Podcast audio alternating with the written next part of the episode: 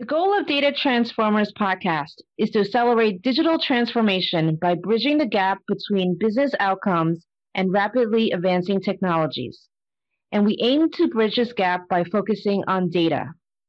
I am Peggy Tsai, top 50 women in tech influencer, co author of the AI book, and data governance expert.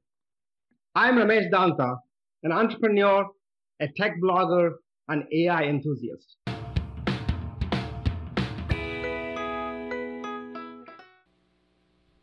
Hello, welcome to Data Transformers Podcast. This is part two of our ongoing discussion with Diane Schmidt, Global Director and Head Data Governance and Business Process for London Stock and Exchange Group. I know you've also have a lot of experience, um, you know, speaking with other um, data professionals and, and peers. Um, I'd love to get your your thoughts on what you think um, is missing, or what do you think the mistakes uh, other chief data officers are making um, when they take on when they take on this role. Um, you know, just in terms of th- you know things they things that you see that you know shouldn't be done, but are, are still are they're happening, or you know just just love to see um, what what your thoughts are on um, common mistakes that are being made today. I think you know a lot of CDOs come in and they want to they they they must make an impact. I think in their minds they must come out and create something exciting and new and different and and figure it out and and kind of make the mistake of not assessing the landscape and taking the time to assess the landscape and say what it you know what's been done before? Let's you know that's let's add that into the equation. What maybe what didn't work? Um, what did we miss out of that? Um, also leveraging i think your your stake you know, your stakeholders and speaking with them and establishing those relationships and gathering that you know what problems are we trying to solve instead of telling them what problems you're going to solve for them but but let them tell you know let them tell you um, one thing that we did um, at the london stock exchange group was recently this year is we um, we have a new group data policy relatively new that went into effect. And why a policy is important, in my opinion, is that sort of underpins the program. Mm-hmm. Unless you, unless you, you, you need some sort of framework, uh, policy framework, so that people begin to understand, um, you know, where the where the boundaries are, what the guidelines are. Because without it, you, you're you're talking to you know thin air. You have nothing to point to. So what we did was we actually um, conducted a survey. Mm-hmm. So we used ServiceNow and we built a survey in, a simple survey, I think it was 16, 17 questions about the policy itself. And uh, surveyed, I think we ended up getting, it was not mandatory. And uh, we ended up getting, you know, out of 5,500 or so, give or take, we ended up getting about 3,000 people um, that completed the survey. Mm-hmm. And what what did the what did that survey tell us? Well, there's there are three three specific components. The first set of questions were related to um, yes, no, not sure, you know, other, and and really what that told us was are you, you know, are you aware, are you aware of the data governance office? Are you aware of the CDO? Are you aware of the, the, the policy? Um, and then things like uh, I, you know, I acknowledge that I've read this section or this section, data traceability or integrity or you know all of that, data quality. Um, and so we have answers from from that. So what we did was we took the the, those answers and basically took all the highs out of that and said, okay, where what what does that look like? Um, are people aware of the policy? You know, with a huge number of people that are now aware of the policy that maybe weren't before because we built the policy into the survey. So if they didn't read it before, they read it now. The second part, the second part of it was within the survey, second sort of type of question was we said, please rate please rate the policy and please rate the survey. Mm. 82% said uh, 82, 80, between 82 and 87% said that they rated the policy and the PSR uh, po- process anywhere from three, four, or five. Our survey went from zero to five. That's that's pretty good, right? That's a pretty high number. The last the last piece of the survey was the last question where people had an opportunity to provide comments. And so what I did was I took the 600 comments and I coded those comments into themes and said, what, what do these mean? I'm confused. I don't like this. Oh, this is a great start. Uh, you know, or unintelligible. Not you know, not sure. I need more help. So I coded the comments, and and and what I what I saw were sort of emerging themes, and the emerging themes were progress, challenges, and opportunities. And you think about, okay, we had you know 50% of you know uh, just just let me let me go this. So so we basically had you know a, a, huge number of people respond to the survey. One, that's that's great. Yeah. Number yeah. two, we had huge percentages that basically um, eight, what did I say, 80, 82% that are now aware of the policy that weren't aware before.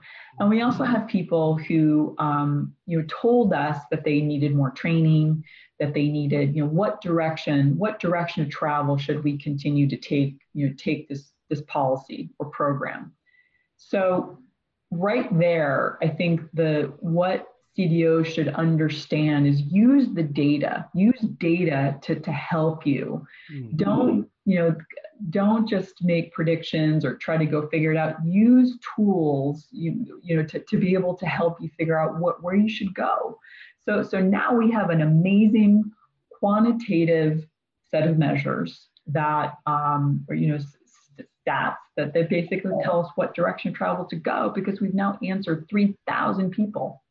I mean, that, that's, how, that, that's, pretty, that's pretty interesting. And it also tells us really from a conformance perspective, um, what you know what that conformance looks like. Mm-hmm. So we're we're definitely excited about that approach. We're going to take that approach again here shortly into to, you know 2021 and and continue to to demonstrate. You know, we use the we use industry other benchmarks like the DCAM and other things as well, but but this is specific and, and internal. So um, like I said, it, it's really really interesting. So I would say that you know one mistake I've seen is is that you you let the data let the the data doesn't lie like let, let the data help you so. And that's certainly from and we hear it a lot like just the improving the data culture within an organization and it sounded like again you coded so you're really hands on and taking all the responses and doing the um, you know the sentiment analysis right? You really were able to really understand and, and it's so quantified you're able to measure um, the results and i'm sure when you uh, repeat the the same survey you can actually measure if how much you've improved um, in the year. So that's that's fantastic. It's a great piece of yeah. And another fascinating thing about that to me, mean, thank you for the very detailed walkthrough of that one, Dan, because now you see a lot of that goes into how you structure the survey itself right in terms of I mean, a lot of thinking goes into the structuring the survey so that you get really actionable data that you know you can work on i mean that for a detailed walkthrough how to put a stru- um, survey together how to read the survey um, thank you that is a very uh, great answer uh, and then the second, uh, one of the things that we really go into is people's professional journeys. Uh, how did they, you know, progress a journey? What decisions were they making? So we would like to understand Dan Schmidt in terms of uh, how you made your uh, decisions uh, from one company to un, one, you know, organization, another organization, and one role to another organization. So we, we know how you got started right? So that was a great story. Yeah. then later on through the professional journey what how were you making the decisions either to go from one organization to another organization or within the same organization like a freddie mac where you were 12 years? I'm sure you moved around within that. So if you could walk us through how you were making those decisions. Sure. I wish i could say that i was you know, really smart about making these decisions and they were perfectly well executed. They were not.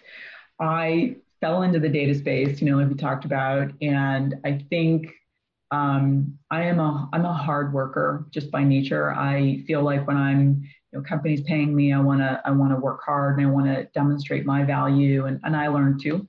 So I think while certainly at you know Freddie Mac, I started off as a data modeler and I left as a chief data officer.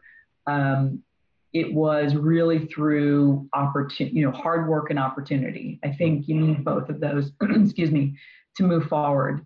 And for me at the time, and this was sort of the beginning of the you know, 2000s, it was you know, Freddie Mac was going through a restatement and um, and as was as was Fannie Mae. And so I actually fell into that opportunity.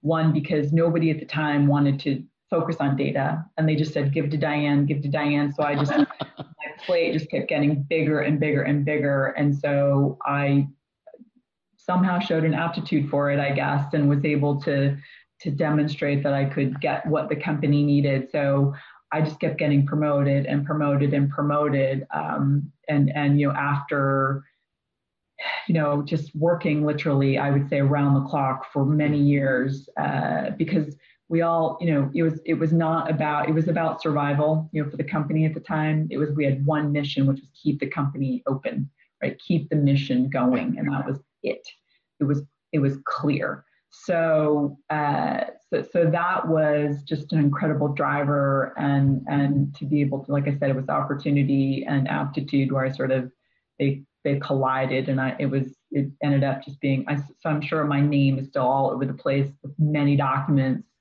Um, you know, and then my time came to an end, and and there, and, and that's okay, right? I think you you you need to maybe change, change of pace and, and learn other things. And so um, opportunity came up for, for me to depart. And I thought it was, it was ended up being a good time. I'd gotten to the highest level you could get in the data space there. And it was time to really, you know, let someone else um, take over uh, for me. Um, I worked at the Office of Financial Research. That that opportunity came up. But again, uh, someone reached out to me and said, "Would you be interested?" And I was part of how many times do people get to help start a government agency? So I was one of the first 10 people that, w- that were hired. My role was very, very big in the beginning um, when nobody was there and it kept getting smaller and smaller because we kept hiring, you know, all the roles that we needed. So, and I was, I took that role to, um, for that opportunity that, that I just talked about, um, but also knowing it wasn't a forever role. So those roles were, were meant to hire people off the street with the experience and expertise, get things going, and then kind of hand off. And that's really what I wanted to do. Um, and then the opportunity came up to, to, to do some traveling and help other financial, global financial institutions with their CDO groups and, and get them started. And, and I worked all over the world. I you know, traveled back and forth to Mexico City, helping one of the, the biggest um, you know financial institutions in Mexico get up and running in, in data. And I, I knew a bit of Spanish, and so that was I mean how many times do you get to do that either? Yeah. So um, exciting, you know, exciting. I, and then you know like we talked about, I did some that consulting. It brought me to London Stock Exchange Group, and it was just the right time for me to to to get back into this type of role. So I mean, just to follow up on that one, uh, based on their journey, are there any tidbits of, advice that you would give to people? You know, what helped you? Uh, I mean, of course, we all know networking definitely helps, but in your case, what specific things? Hard work for sure. Uh, apart from those things, anything that come to mind? Yeah, I mean, I think you know, hard work's always a given, right? I mean, definitely de- demonstrating hard work. Um, you know, I think also stay networked, right? Don't, you know, things change now. People don't work for companies for 40 years anymore. It's, it's always keeping your skills up, um, really, uh, you know, doing things that because you're you're the commodity. Hmm. It's it's it's I'm the I'm the CEO of Diane. So I take myself with me. So it's it's making sure that um, this package is is is everything that I want it to be. So, um, right, it's it's making sure that I take advantage of the training. It's making sure that I learn and not only what I want to learn, but what I don't want to learn, right? Because I think there are things you see in the industry and pe- the way people treat one another or the way that they manage, and uh, that that's also something that you can learn by by not doing. So, um, you know, like I said, and just and just really making yourself better because it it is no one will take care of you except for you. Yeah. and and is and and that's and that's okay and that's a good thing.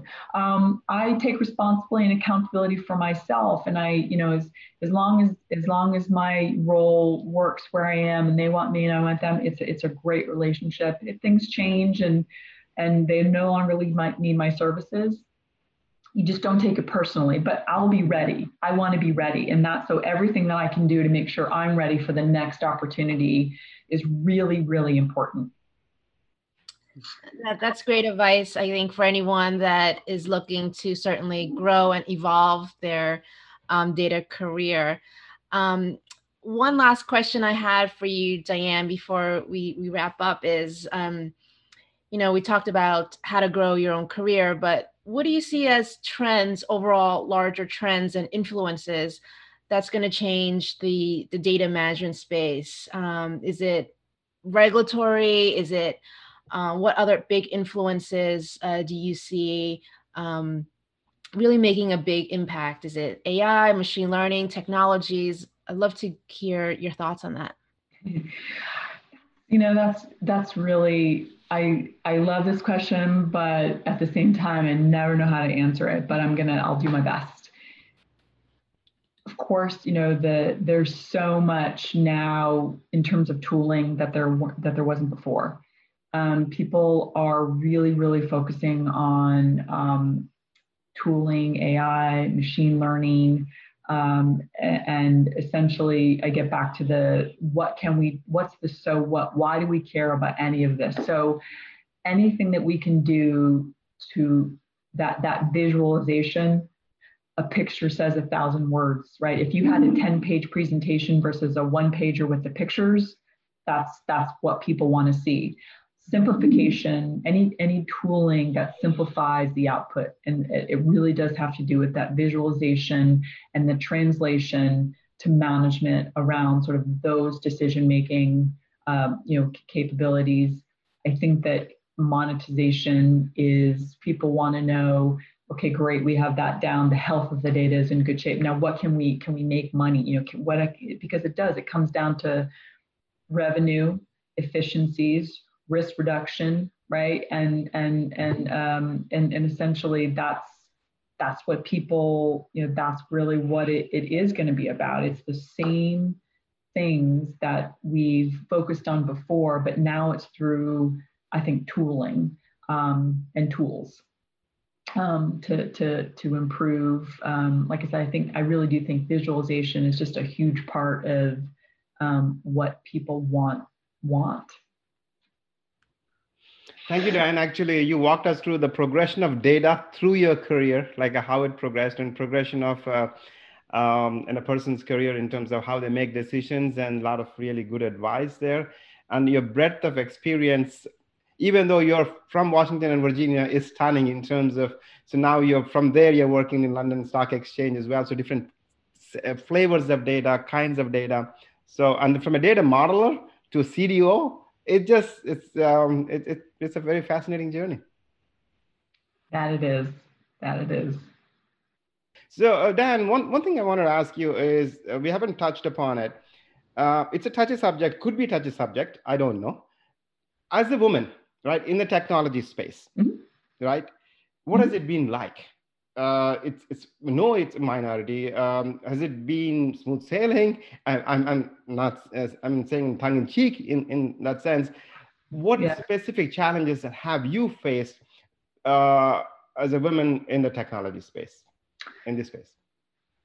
You know, I, I, I, for for me, it's I've tried to kind of ignore. I've tried to ignore the noise. Um, I've always been, I, I always used to get these awards, and I, the, the, the award was always the same Silent Thunder.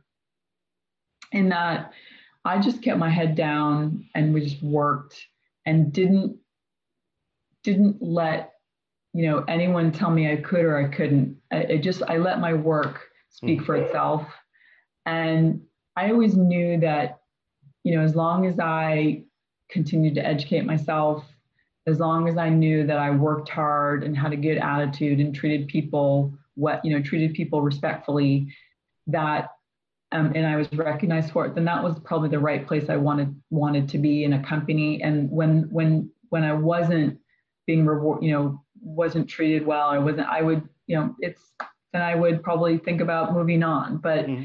it's you know, as, as a woman, I think we do we have a tendency to um, want to solve the world's problems, you know, and, and want to and and and I think you know, I'm, I'm no different. I want to, um, I've got, you know, I want to make sure my team's okay. I want to make sure that um, everyone has what they need. And I think any manager would want to do that. But you know, there's, there's, there's a softer side where you, of course, want to, um, but, but, you know, when you are managing, when you are kind of in senior roles, it's, there people expect certain you know people expect certain things from you. And and um and especially as a woman it's it's a lot of times you know i do feel like i've got to work a bit harder and a bit um and and be able to demonstrate um you know demonstrate that that uh, that knowledge or that that capability. So but i think it's just me. Um i like you know i'm a hard worker and i like to i like to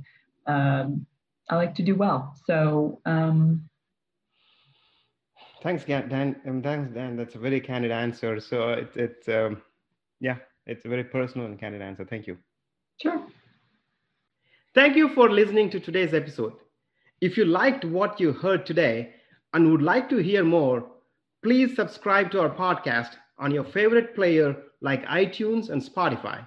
And please do rate our podcast.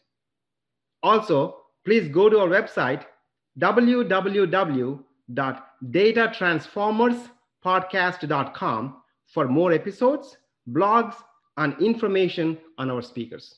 Thank you.